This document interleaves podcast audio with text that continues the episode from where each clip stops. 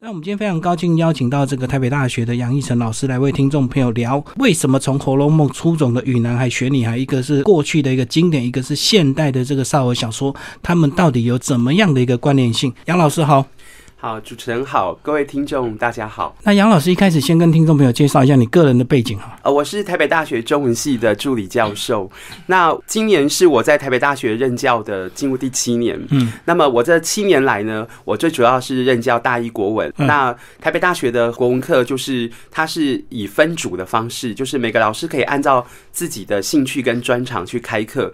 那么这七年来，我开设的课程就是这个清代的长篇小说、章回小说《红楼》。楼梦，那但是在我们的一学期，就是我们一个礼拜有两个学分，嗯，两个时间啊，就是两个钟头。那么要在两个钟头之内把《红楼梦》的精华跟学生呃分享呢，其实是有些困难的，对，所以呃，我一直在思索说，有什么办法可以让我的学生在我一年的《红楼梦》当中，至少我可以做到，我给他一把钥匙，那么对《红楼梦》有一个轮廓，一个梗概，那么。当他得到这把钥匙之后，他以后出了社会，其实随时随地、任何时候，他想要亲近这部经典，他都会有比别人更深厚的基础。就是透过这样的一个概念，然后让他们以后自己去读就对了。对，所以一年的时间大概可以带他们读完几回。呃，我上《红楼梦》的方式哦。比较跟一般的老师不太一样，我不规定学生要去买《红楼梦》的原著，嗯，那么我是自己来编讲义，编成了呃这个一本书，呃用七个主题，我是用主题式的方式来跟学生读《红楼梦》。那这个讲义里头，当然我会呃去揭露我所要的原点的部分。嗯嗯。那我的想法是说，呃，在一年的时间，而且我的学生都是外系的学生，他们本系本科系的功课也非常的重。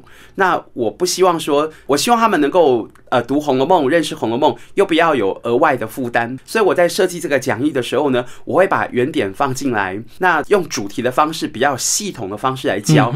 那么以后他们出了社会之后，或是说他们上了我的课，他们对原著有兴趣，他们可以自己去读。所以以主题性来带他们，等于引发他们的对《红楼梦》的一个兴趣，对对？嗯，然后后来又是怎么样？老师这个读到这一本这个《玉男孩学女孩》呃，郑中选老师的这个作品，其实他在二零零四年曾经出版过。那那时候的名字呢，不是取这个，对不对？叫做《前世今生爱上你》。那时候感觉是比较现代的一个爱情故事。呃，其实我是在今年三月份的时候，呃，认识郑中贤老师。嗯，呃，那么。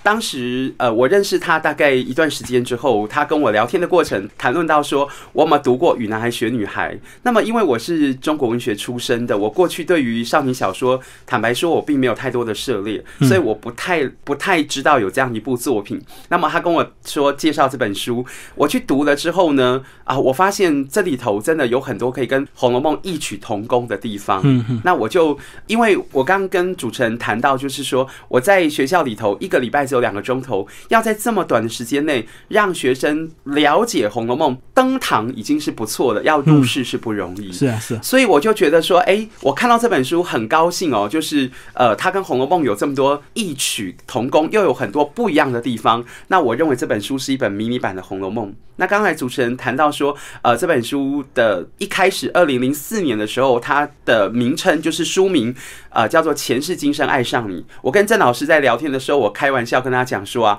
这个书名哈，如果我在书店看到，其实我不太有购买的欲望跟去翻它，因为《前世今生爱上你》这个是一个很俗套的题目，然后青少年不会喜欢这样的题目。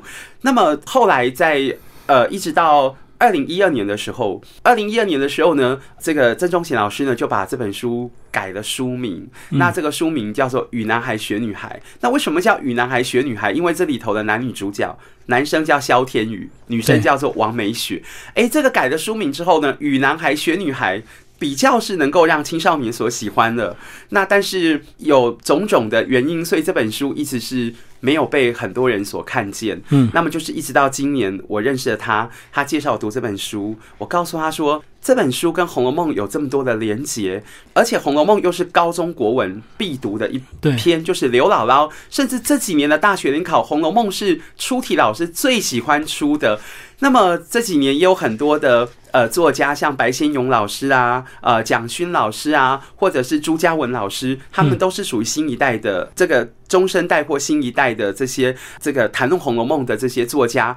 那么我觉得有这么多人在谈《红楼梦》，《红楼梦》它已经是一股。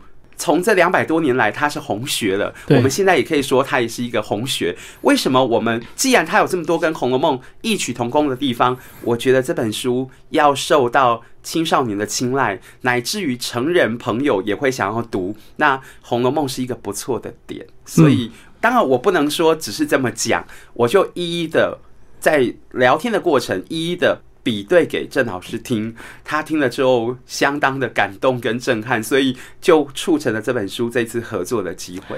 就是老师本身是教《红楼梦》，那你看到这本书之后，就是呃，有一部分蛮多的这个部分章节是雷同或相似，包括男女主角年纪也差不多，所以你就觉得说这是一个很适合给我们这个现代青少年去读的，让他这个透过这个与男孩学女孩比较简单的这个少儿小说去进入《红楼梦》的一个领域，对不对？对。因为一百二十回哦，真的是青少年朋友他是望而生却啊。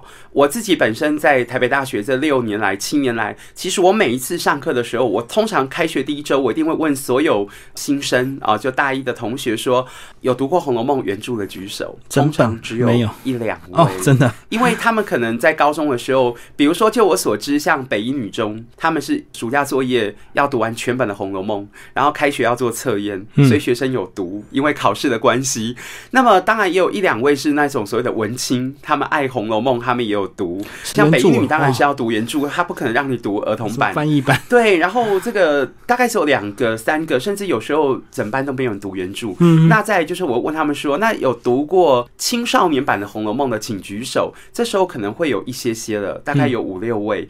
那我说你对《红楼梦》的认知是停留在高中的刘姥姥举手，这时候全班都会举手，因为大家都读过高中。必读那我就觉得非常常的感伤，就是因为我一直以来我有一个使命感，就是我想要。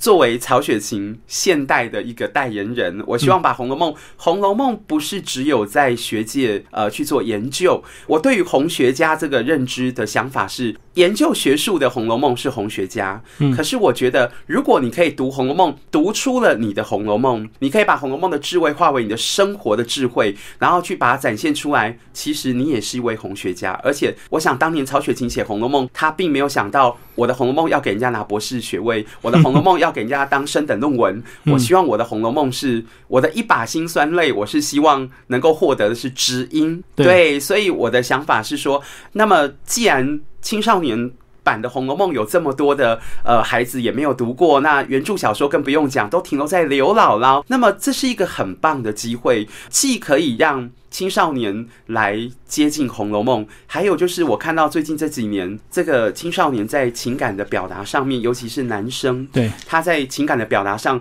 跟这个女朋友的交往，或是说表达爱意受挫，他们可能会去呃想不开，呃会走了绝路。那么，尤其青少年这个阶段，他们这种心事、感情的事情，他们未必愿意跟老师。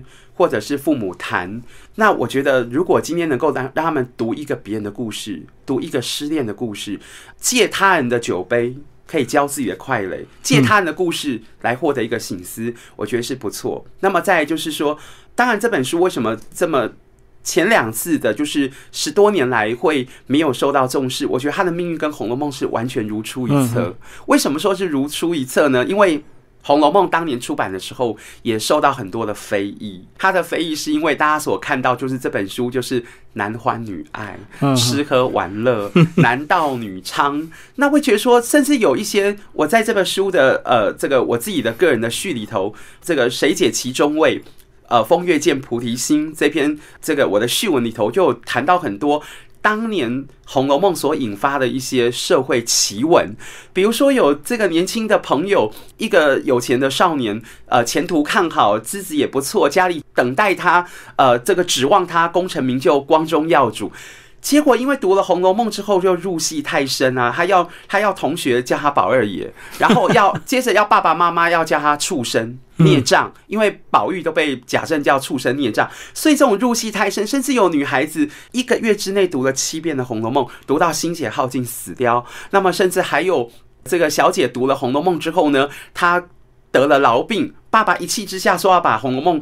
丢到火坑去烧掉。他看到自己心爱的《红楼梦》被烧了，他大哭的说：“怎么可以把我的宝玉给烧了呢？”然后就一命呜呼。像这些奇闻在当时都有。那我很感伤的一点，包括这本书的评论人，其实全世界最早读《红楼梦》的人脂砚斋，他是跟曹雪芹的关系非常的深厚。他在我想所有的红学家、所有的红迷们都有一定对脂砚斋是不陌生。那么脂砚斋在评《红楼梦》的时候，他就特别告诉读者说：“这本书。”啊，你一定要读背面，不可以读正面，因为它里头有一段情节叫《风月宝鉴》，它是一面镜子，有正面跟背面。他说你一定要读这个镜子，只能够照背面，不可以照正面。那么背面呢，出现是骷髅，嗯，正面出现是一个美人。结果这个主角叫做贾瑞，因为贾瑞很迷恋王熙凤，然后王熙凤对他并没有。感情没有爱意，然后反而是三番两次戏弄他，然后把贾瑞搞得心痒痒的，生了一场大病。有个跛足道人就来了，就拿了一一面风月宝剑给这个贾瑞，然后要治疗他的他的这个重病，然后就跟他讲说：这面镜子有两面哦，有背面跟正面，你只能照背面，不可以照正面。你好好的听我的话，照背面照三天，你的病会好。那么贾瑞就看了背面，就背面一看是骷髅，他吓出一身冷汗，然后呢？人就是这样嘛，你跟我说不能看正面，我偏想看，他就翻正面，就正面一看呢，就是他心爱的王熙凤在跟他招手，然后最后呢，他就陷入了一种现实跟虚幻之间的的那种游移哦，然后他就以为说他在跟王熙凤尽情的享受这个鱼水之欢，最后就死在床上，嗯，精尽人亡。那么这个贾瑞的爷爷很生气，觉得这是怎么怎么烂镜子啊，把我的孙子弄死了，还要把这面镜子拿去烧掉。就这时候跛足道人就。跑出来把他的镜子抢走，然后抢走之后呢，呃，从空中就传来一句话说：“我只叫你照背面，你干嘛照正面？你何苦来烧我？”那么其实知燕在就告诉读者说：“所以，亲爱的读者，这本书只能看背面。”不要看正面。刚才我们谈到《红楼梦》的正面就是男盗女娼，就是男欢女爱，就吃喝玩乐。那么那些读了《红楼梦》之后，不管是入戏太深或得痨病的人，其实这些人都是不会看《红楼梦》的人，他都看了正面，所以导致搞把自己搞成这个整个命都飞了，都不见了。那么脂砚斋要告诉我们是这些男盗女娼，还有这些男欢女爱，它的背面是什么？对，就是第一个镜花水月。对对，然后第二个是你要懂得这些东西的虚幻的本质。那么不是说我们我们不要去，应该说更我们更进一步讲，就是情这种东西是虚幻的。嗯，但是我们人生而有情，人生而有欲，那么我们如何去谈情说爱，但是又不要被情爱所束缚？这是一个不容易的智慧，而这是在背面背面我们要去思考的。我举一个例子好了，像《金瓶梅》。他在当年出版的时候，那个被骂的比《红楼梦》更凶。结果有一个叫做有一个在苏州有一个叫做弄珠客的人，他就写了一段话。我常在上课的时候拿这段话来跟学生谈。他说：“读《金瓶梅》，生悲悯心是菩萨；嗯，读《金瓶梅》，生欢喜心是小人；读《金瓶梅》，生警惕心是君子；读《金瓶梅》，生效法心是禽兽。”那么，我们把《金瓶梅》改《红楼梦》也是如此。嗯。那么刚才我跟主持人谈到说，为什么这本书的命运跟《红楼梦》一样，《与南海》跟《红楼梦》一样？很多家长哦，看到老师跟家长一看到这本书的时候，第一个轮回。嗯。我想这个已经是让宗教不同宗教的人不能够接受。嗯。基督徒跟天主教徒他们是不能接受轮回的观念。那佛道教是有。接下来外遇。嗯。那接下来小三，这个东西都是。被禁止的，然后都是绝对不能碰的。那么，因为他们都看到这本书的正面，而你有没有想到一点？我们先撇开宗教的轮回、外遇跟小三，还有情感的这个部分，不是说情感教育是要从小就要开始教，不是说你到大学再教，不是说你谈了恋爱才开始学。嗯，这是一场很漫长的路，爱是一一生修行的功课。所以，我觉得如果能够在这些就是老师们跟家长。在看这个外遇的情节、小三的情节，嗯，还有这个男女之间恋爱、劈腿，或者是说这个争风吃醋，甚至还会有那种自残的情节。其实这是一个很好的教材，就是我们可以从这些正面，这就是我们看到的正面，我们可以去反思背面，去反思背面。那么这个背面只要被反思、被导读、被讨论出来之后，我觉得读一本书最大的收获是在这个地方。那么像我们刚刚提到轮回来讲好了，我有学生告诉我说：“老师，你知道吗？因为你介绍这本书，我跟我男朋友分手了，我很难过。两个多礼拜以来，我真的是这个生不如死哦，然后。”翘了很多课，然后呢，我读了这本书之后，他是一个基督徒哦。他说我读这本书之后，我竟然就舒缓了不少。我说为什么？他说我一直把聚焦在你为什么要抛弃我，你为什么要离开我，你为什么不爱我？然后我不停的要追问他这个答案，可是我的男朋友都不告诉我。然后我越追，我越追问他，到最后索性就是断绝跟我的联络。逃然后对，然后我就一直去钻牛角尖。后来我透过我的朋友去寻找他，好，他出面了，可是他给了我的回答是我不要，我也不相信。那他说我就思考一个问题，我自己钻牛角尖，我不快乐，我逼问他他的答案，我也不满意，那我简直要忧郁症了。就这时候我读了《与男孩学女孩》，我觉得轮回的这种东西，前世今生的说法，它有一种心理的疗愈。对，所以我就想说，那么我可能是我上辈子欠他吧，我不希望我下辈子跟他还有这样的纠纷，我把它放下。就算了。我觉得这是很、很棒的，因为你一直着重在现世，有时候你钻牛角尖，你把它转成说前世的姻缘，你可能就放下，嗯嗯，这个瞬间就是柳暗花明又一村。刚杨老师其实讲了这么多，从这个《红楼梦》的角度来看，这个与男孩学女孩谈情感教育哦，那是不是就稍微帮我们听众朋友介绍一下与男孩学女孩的这个呃大概的一个故事架构，好吧？或许很多人还没有读到，但是《红楼梦》可能大家都有一个基本的一个概念。对，呃，这本书哈，其实可以值得研究跟阅读的亮点有三点。呃，三点的话，第一点就是当然爱情，这个爱情是这个千古千古以来大家所乐此不疲谈论的话题。那么男主角叫做萧天宇，嗯女主角叫王美雪。对那么萧天宇非常的喜欢王美雪，可是王美雪其实对他没有爱，也没有真情真意。可是问题是，他又愿意跟他交往。可是他不是真心跟他交往，他是在玩弄他。因为王美雪有另外，她有一个要好的男朋友，叫做李洪德。等于是说，这个王美雪她劈腿，嗯，那么萧天宇这么爱她，王美雪却答应跟他交往，可是其实是不是真的？所以呃，他自己是劈腿，有了男朋友就是李洪德。那么我们就可以看到，就是萧天宇这个“宇”这个字哦，“宇”是水的一种。那么水，你把它放到什么样的容器，它就会变成什么样的形状的形状。嗯那我们就可以想到，可以讲到说，这个萧天宇这个人呢，他其实他是人如其名，他一碰上了王美雪，一碰上了爱情。他就没有自己，所以当王美雪对他说两句好听话的时候，他那一天就眉飞色舞。嗯，然后当王美雪不理他的时候，他那一天就掉到十八层地狱，所以等于是没有自己。对，那么为什么萧天宇付出这么多，王美雪为什么要这样戏弄他？你不喜欢他就直接讲拒绝，你为什么要撩拨他？那么这个让很多读者会觉得很痛恨这个女主角王美雪。结果你可以发现你在阅读当中，呃，郑老师很厉害的地方就是他让整个小说的进行的过程当中，不断的让萧天宇去跟前世，他只要做梦的时候，那个前世的点点滴滴就会在他梦境出现。嗯嗯，那么原来王美雪跟萧天宇他们是前世夫妻，对，所以这个萧天宇在前世的时候他外遇，那么外遇的对象是谁呢？就是他现在的阿妈嗯嗯春桃阿妈。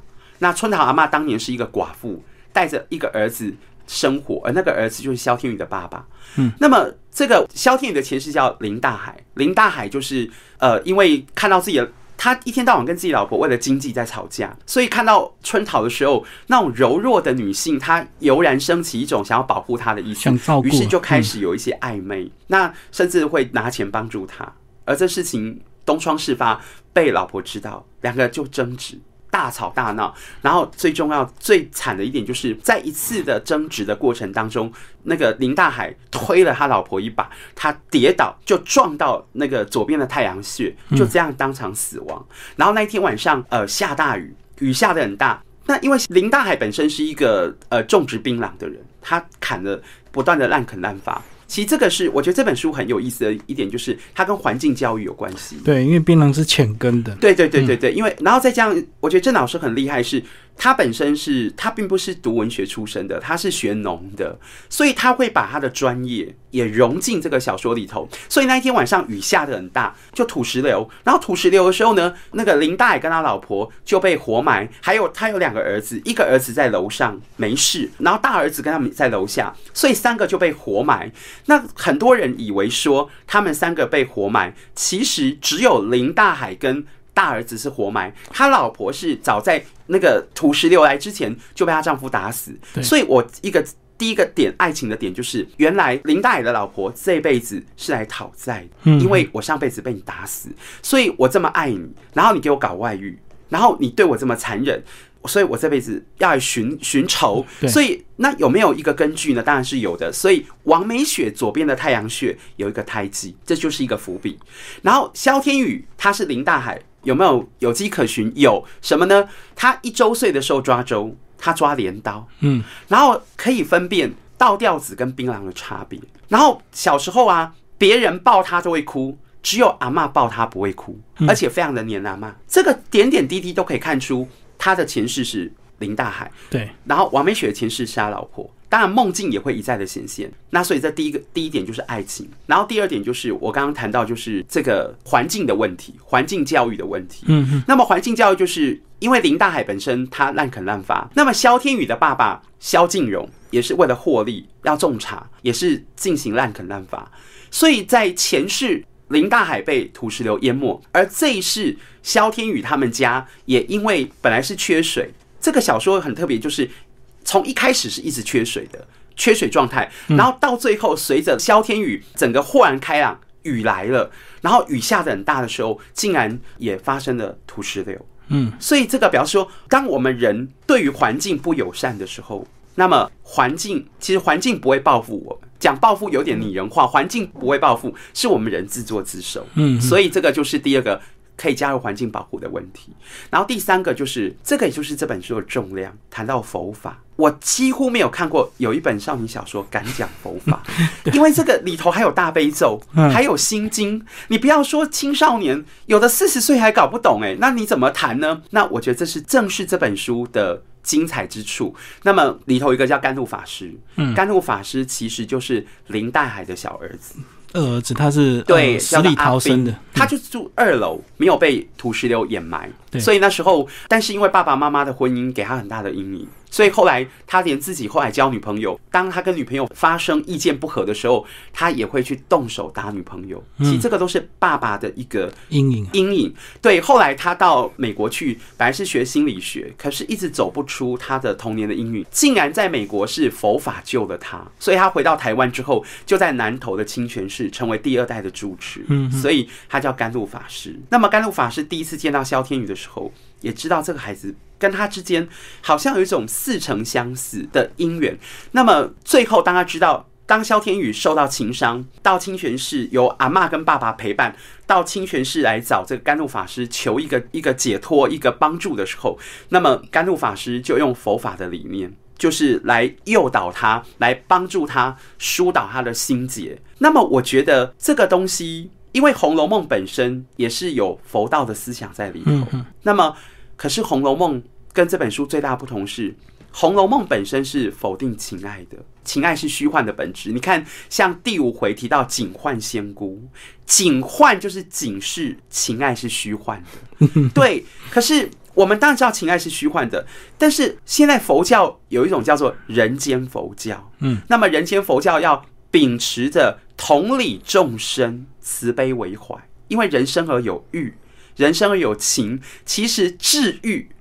是不健康的，这所以现代的佛教，他要去亲亲这个民间的百姓，让民间的百姓愿意跟佛教接近的话，所以佛教会给的是我不否定你谈爱情，嗯，因为其实我们可以严肃的讲，你会跟他有爱情，不也是因果吗？是，就是前世因今生果嘛，不管是报恩或是报仇，就是一个因果。那我去阻挠，这佛是不介入因果关系的，所以很多人到庙里头去拜妈祖或是呃学佛，都会说要求这个求那个，其实这是很可笑的。你的自己因果自己了，佛不谈这个东西。那么甘露法师呢，他就用人间佛教的本怀，他告诉萧天宇，王美雪既然不爱你，你就放下。他不否认。爱情是不对的，你可以谈，但是拿得起要放得下。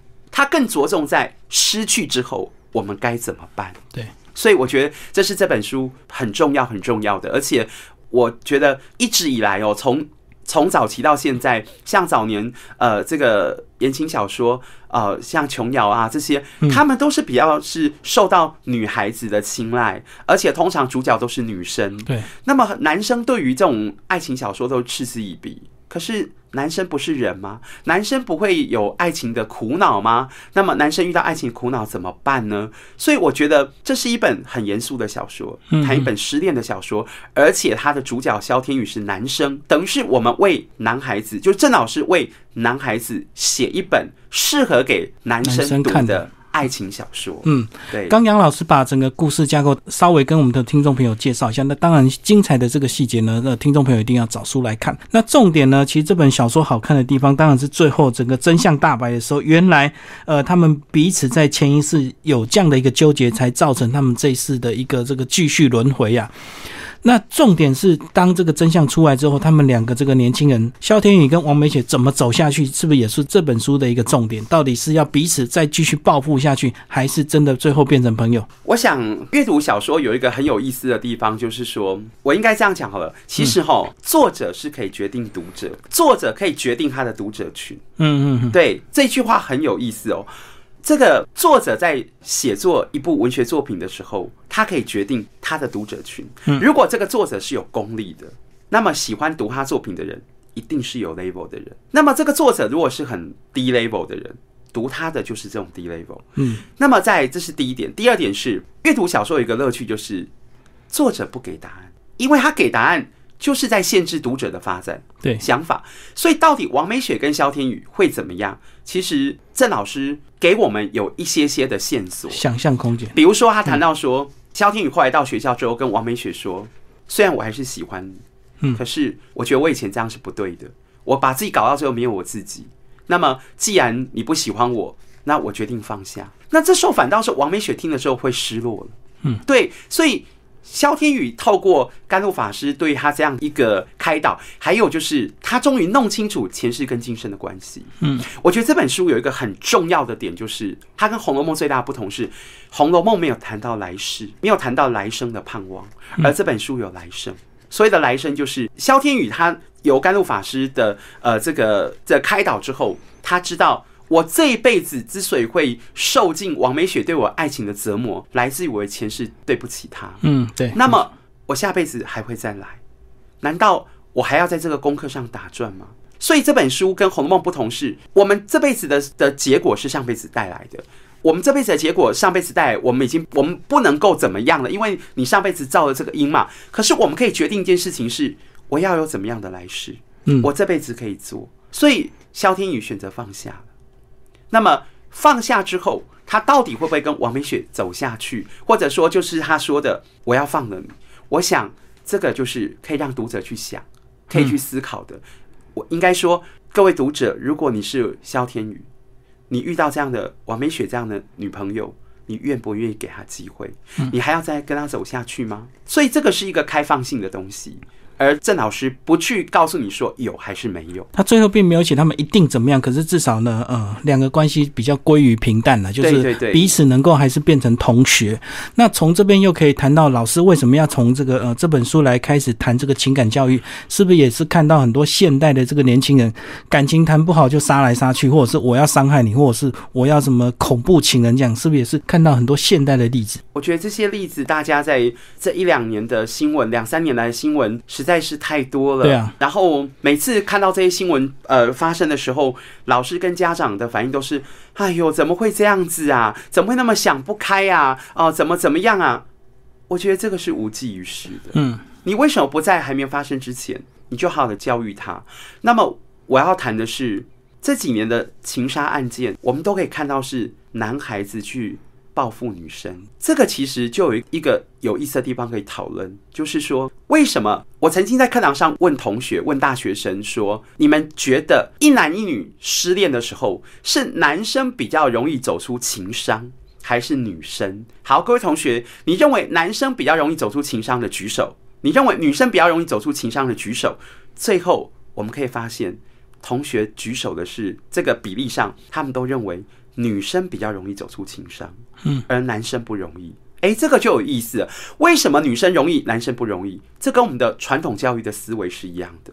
我们的传统教育就是男生就是要阳刚，男生就是要坚强。你看，一个爸爸妈妈生了一个儿子，一个女儿。那么，当女儿跌倒的时候，爸爸妈妈会赶快把她抱，她哭了，爸爸妈妈会赶快抱起来说：“哦，不要哭啊，呃，怎么了吗？”会嘘寒问暖，然后甚至有爸爸妈妈说：“这个地板很坏，我们要去踩地板，他害你跌倒。”对。可是男生如果跌倒的时候大哭，爸爸妈妈就说：“哭什么哭？男生不能哭，站起来，自己爬起来，这样对自己爬起来。”嗯，所以变成说，男生不是人吗？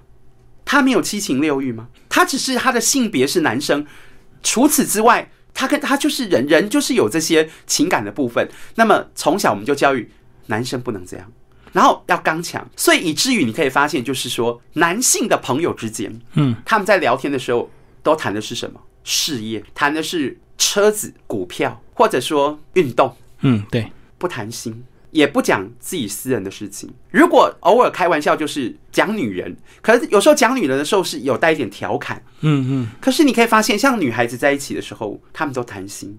所以养成说，如果有一天男生失恋了，他打电话给他的好哥们，说我心情不好。通常男生的反应是什么？走，我们去打篮球，去喝酒。哎呀，这个天涯何处无芳草，何必单恋一枝花？干嘛为一个女人这样子呢？问题是打了球，喝了酒。你的那个心没有被治好，问题还是在。对，可是女孩子不一样，是她平常受挫的时候就会讲，她有姐妹淘。嗯，其实讲一次，姐妹淘不可能帮你解决问题。可是你不要忘记，就是情绪的垃圾，每讲一次就是倒出来一次。对，讲久讲多了，哎，他其实慢慢他自己就可以找到一个，就是这等于是梳理自己的情绪。对，然后他慢慢可以走出来。所以我觉得还有一点就是。既然男生被训练成要阳刚，男生不能哭。嗯，我记得我在小学的时候，我的老师哦最常讲的一句话就是：男生如果哭的话，老师最常讲说，哭什么哭？哭是不能解决问题。对对。然后那时候因为我小我还是小学生嘛，所以我搞不清楚状况。等到很多年以后，我自己读念了文学，然后我自己当了老师之后，然后就看到这几年这些情杀案件，我会觉得说，对，哭是不能解决问题，但是你不要忽略了。哭，它是可以这个平复你的心。对，哭是可以情绪的发泄。你要解决问题之前，你的情绪上的一个杂质，你要清干净。所以我在评论里头也提到一句话，就是哭过的天空会很干净。你不先哭，你那是委屈嘛？你要把你的委屈哭干净，把脏东西倒完了，新的东西才会进来。嗯，所以我觉得男生跟女生最大一个差别就是，男生被教育成不能哭，嗯，然后女生可以哭，所以男生是他就会积很多怨在心里头，那反而是不健康。嗯嗯，所以我觉得这本书里头，我想萧天宇是哭的非常的多，对。哦，然后呢，甘露法师也跟他讲说，哭吧，尽量的哭，放心的哭，哭不是示弱，对，所以你看我的学生就会说，女生容易走出情伤，男生不容易。嗯，因为他的情感情商没有被治愈啊，对，所以我觉得这本书它可以说打破了男生要阳刚、要坚强的思维。很多专家学者也说，也提到这一点，我们要让男生在从小在情感教育上，也要让他在情绪可以好好的发泄的时候，嗯，所以这是我觉得这本书它有别于一般的言情小说的部分。所以听老师这样讲，这个这本书还更适合男生来看，对不对？这个很有意思的一点哦，就是郑老师跟我讲的，他说哈，很多女生读这本书哦，都很讨厌王美雪。对啊，因为他觉得很坏啊。对，然后呢，又劈腿这样。对，然后很适合男生读。其实啊，我要谈的一点就是说，小说家在写作的时候，其实小说家就是一个上帝，而这个小说人物就是他的小说王国的子民。嗯，小说家不会厚此薄彼。那么，小说家他是用一种平等的角度去看所有的人，这就是众生。那么，我们回到读者的身上，我们不要说我是女生，我就谈王美雪；我是男生，我就替男生讲话。你要知道，小说反映人性，嗯，小说是生活。你讨厌王美雪没有用，因为生活就是有这样的人，嗯，这个是血淋淋的。对，所以我们先把自己的私人的情绪撇开。我讨厌王美雪，我喜欢，我同情萧天宇。我们用客观的角度读一本小说，这个人生的舞台里头会这样写。我们台湾人有一句话说：“he 必定啊，你不啊吼，he 带卡走机宽的。”对，所以小说这么写。就真的有生活中就是有这样的人，嗯，对。啊，对，所以我认为说，刚才主持人提到说这本书是不是更适合男生读？我们换个角度说，我刚刚已经提到风月宝剑的反面，嗯，如果今天我是一个女生，我读了之后，哇，王美雪怎么这么烂呐，这么坏呀？我是个女人，那我要不要跟她一样？嗯，我不要跟她一样，对，对，我不喜欢这个男生，嗯，我就好好跟他分手，跟他讲，我不要说去撩拨别人，去玩别人。这个没有意思，所以我们读文学作品还可以做到一点，就是反思。我不要跟他一样。好，我是个男生，我要像萧天宇一样吗？当我面对情商才要这样吗？我觉得在还没有谈恋爱之前，如果可以让孩子读这样的东西，那么不是说等他恋爱再来读。就好像说，我们不会说等到出社会才开始学读书吧，学识字吧，这都是一个养成教育。而且我觉得，在整个青少年的这过程呢，不管是男生跟女生，有时候他们的交往还真的是有一些彼此利用，或者是说为了一些特别原因而在一起，对不对？对。尤其像这个高中生，有时候为了分组，所以有些女生呢，她可能。会去找一个功课比较好的男生搭配，因为为了这个课业的方便，或者是 做报告比较轻松。对，那他就会展现出一些若有似无的暧昧，但是他并不是真的喜欢。那相反的也是有会有男生做这些事情，对不对？哦，那这个是爱情有没有心机？对，当然是有啊，绝对是有啊。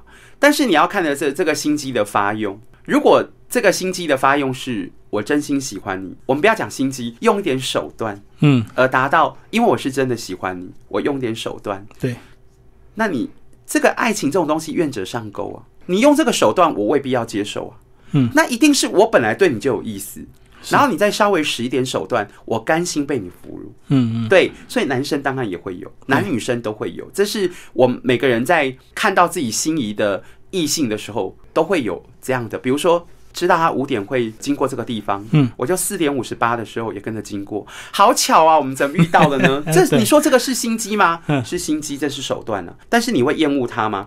如果我喜欢他的话，就不会厌恶他。但是我如果讨厌他的话，偶然我也很讨厌。所以一开始的王美雪对这个萧天宇也是有一点，对不对？因为他到异地去读书，然后没有朋友，所以这个就跟他走近一点，就是为了贪心啊，或者是怎么样的一个方便这样。但是他真心是比较喜欢另外一个有这个比较经济能力的呃男朋友。我觉得哈，严肃来讲的话，刚才我跟主持人听众分享到，就是说从名字可以看出一个一个端倪。王美雪，她为什么叫雪？嗯。冷冰冰，对。可是雪会不会融化？会。什么时候会融化？太阳。太阳。嗯。所以他其实很渴望爱，但是他又很缺乏爱。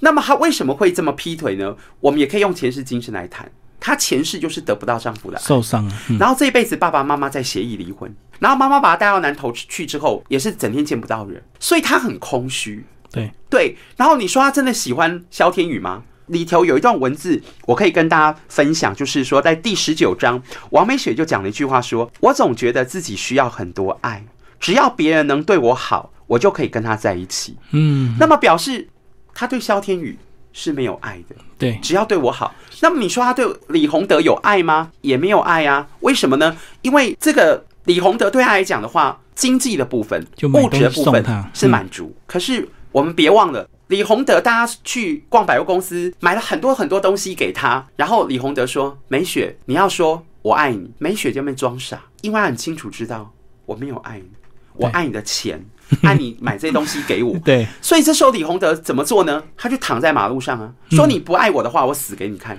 像这个，从这个小细节就可以看出他是恐怖情人。然后我要特别分享一点，就是这个其实很有意思，就是萧天宇前世是林大海，王美雪前世是林太太，然后那个春桃阿妈前世是林大海的情人，对，甘露法师是林大海的儿子。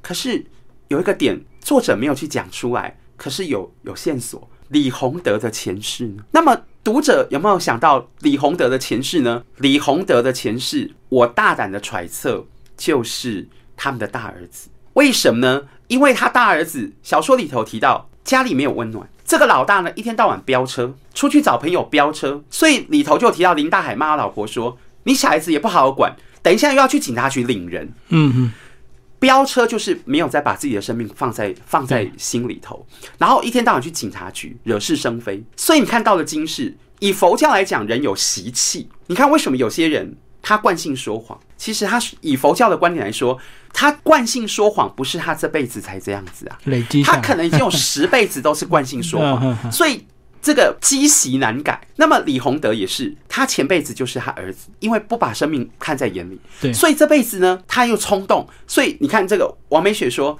装傻不说我爱你，他马上去躺马路。嗯嗯嗯，就说那我死给你看，所以他是用物质在交换爱情。我觉得这个在青少年阶段常常会发生。对对，总有一些家境比较好的男生呢。对，像这个时候我都会告诉我的女学生，我会跟我的女学生说：“我说老师举一个例子好了，如果我是一个女生，有个男生追我，在高中的时候，他一天到晚送我这个送我那个，请我看电影，其实我不会开心。为什么？因为我们都是高中生，他怎么会有钱？”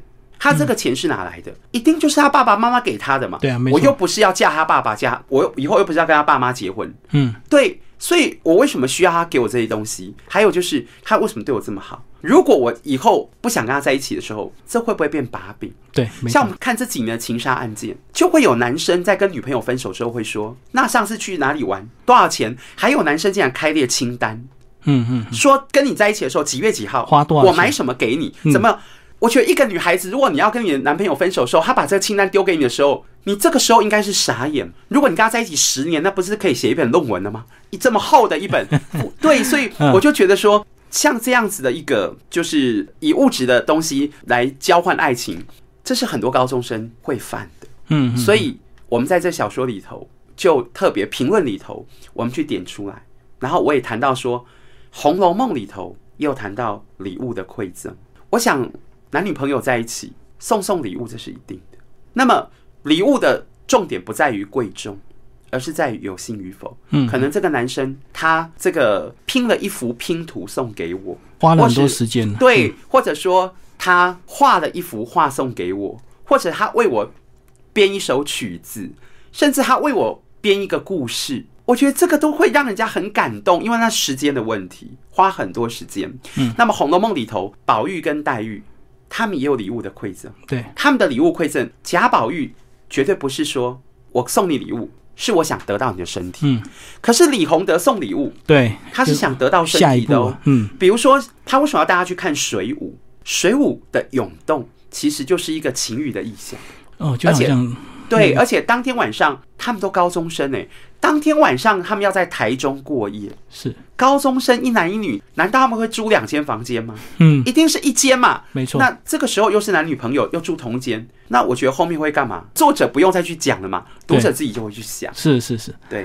好，今天非常感谢我们的杨义成老师为大家介绍，呃，这本《与男孩学女孩》那。今天的主题呢是从《红楼梦》出走的与男孩学女孩，谈情感教育，视野文化所出版。好，谢谢老师。好，谢谢。